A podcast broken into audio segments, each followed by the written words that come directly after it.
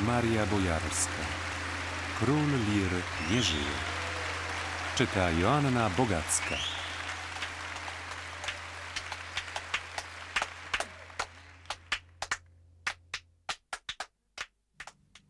Naprawdę nie potrafię sobie przypomnieć, kiedy odwołano stan wojenny.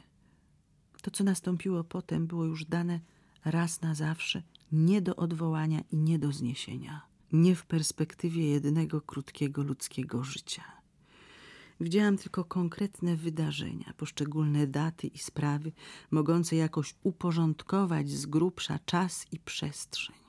Nic poza tym. Chaos. Pamiętam tylko różne od do, rozmaite etapy. Tak to się nazywa, prawda?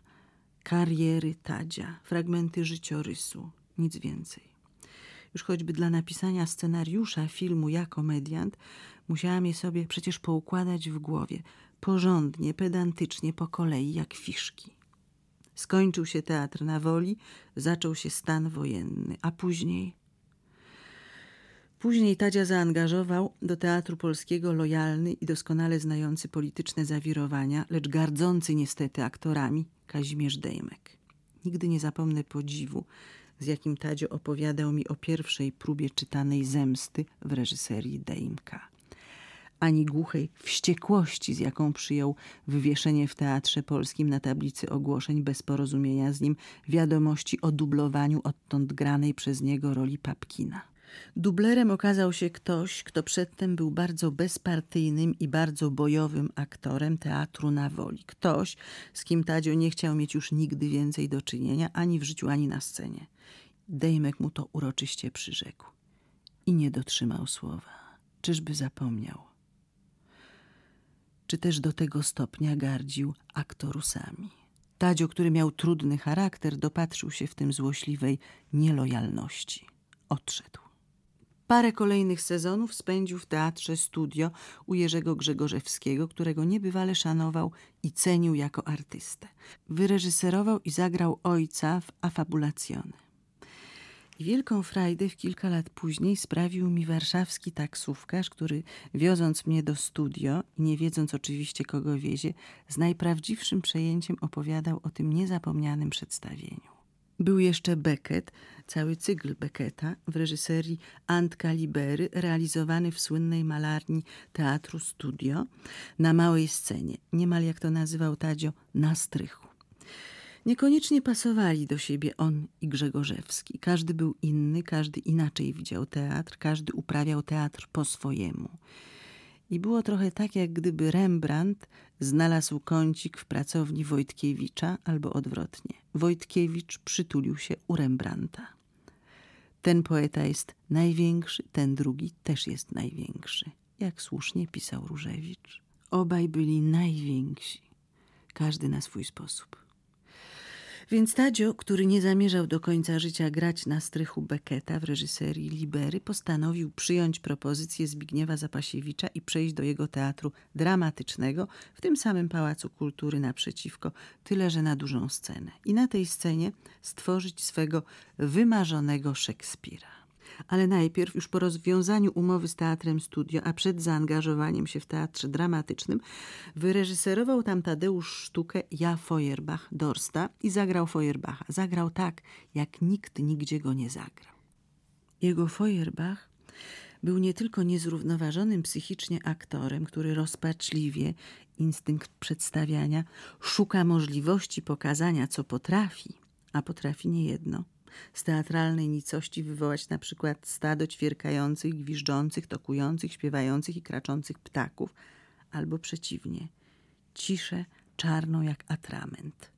Taką ciszę, która zdaje się unicestwiać czas i stwarza deum vivum, żywego Boga.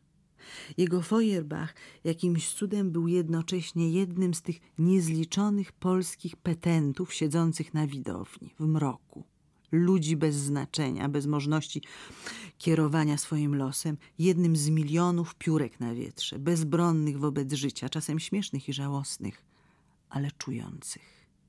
Tak mówiono o tej roli. Tak było. Tyle tylko, że nazajutrz po owacyjnie przyjętej premierze, po przedstawieniu, które przełamywało dotychczasową złą pasce teatru dramatycznego, kolega Tadzia, dyrektor Zbigniew Zapasiewicz, wezwał go do swego gabinetu i patrząc gdzieś w bok oświadczył, że nie, jednak nie będzie mógł go zaangażować. Tadeusz, wtedy jeszcze przede wszystkim zaskoczony i dotknięty, opowiadał o tym każdemu, czy ktoś chciał słuchać, czy nie. Wszyscy chcieli. Każdy miał przecież uszy do słuchania. Wyrażano zdumienie, wznoszono oczy do nieba, rozkładano ręce, kiwano głowami. Taki dobry aktor. Tak urządzić dobrego aktora, tak go oszukać i zawieść. Potworna niewdzięczność. Odtąd Tadeusz działał już sam. Nie miał stałej pracy, stałych zarobków, stałego zajęcia, ani żadnych gwarancji na przyszłość. Z dnia na dzień został na lodzie i nie ma co ukrywać, że był to dla niego cios.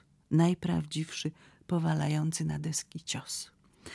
Ale może tylko cios nieco bardziej od innych spektakularny, widoczny, zadany z większym zacięciem dramatycznym lub mniejszą dbałością o pozory.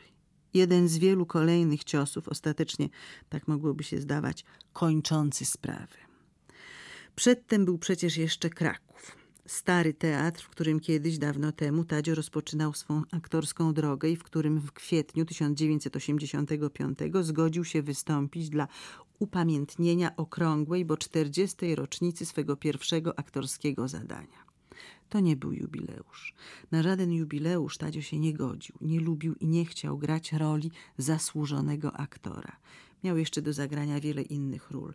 To była tylko rocznica debiutu i próba powrotu do Krakowa, miasta młodości. Niestosowny i chyba artystycznie chybiony okazał się pomysł, żeby Tadeusz został w Krakowie na dłużej, na stałe, żeby wszedł jako aktor do zespołu Starego Teatru, do tej wielkiej, zgranej, silnie ze sobą związanej, bardzo się kochającej rodziny teatralnej.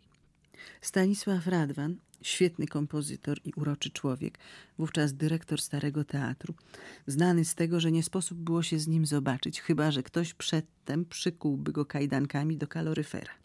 Marzył wprawdzie o zaangażowaniu Tadzia i o dalszej z nim współpracy, ale też przepadał jak kamień w wodzie. Ilekroć Tadzio chciał z nim omówić szczegóły kontraktu i przyszłej współpracy, zwłaszcza tej najważniejszej dotyczącej dwóch kolejnych wielkich tytułów, przełożonych specjalnie dla Tadeusza Łomnickiego przez Stanisława Barańczaka, Burzy i Króla Lira, dwóch arcydzieł. Cios, ależ trudno nazwać to ciosem. To był raczej unik, cała seria zręcznych uników. Prawdziwa walka, jak zawsze, toczyła się w ukryciu.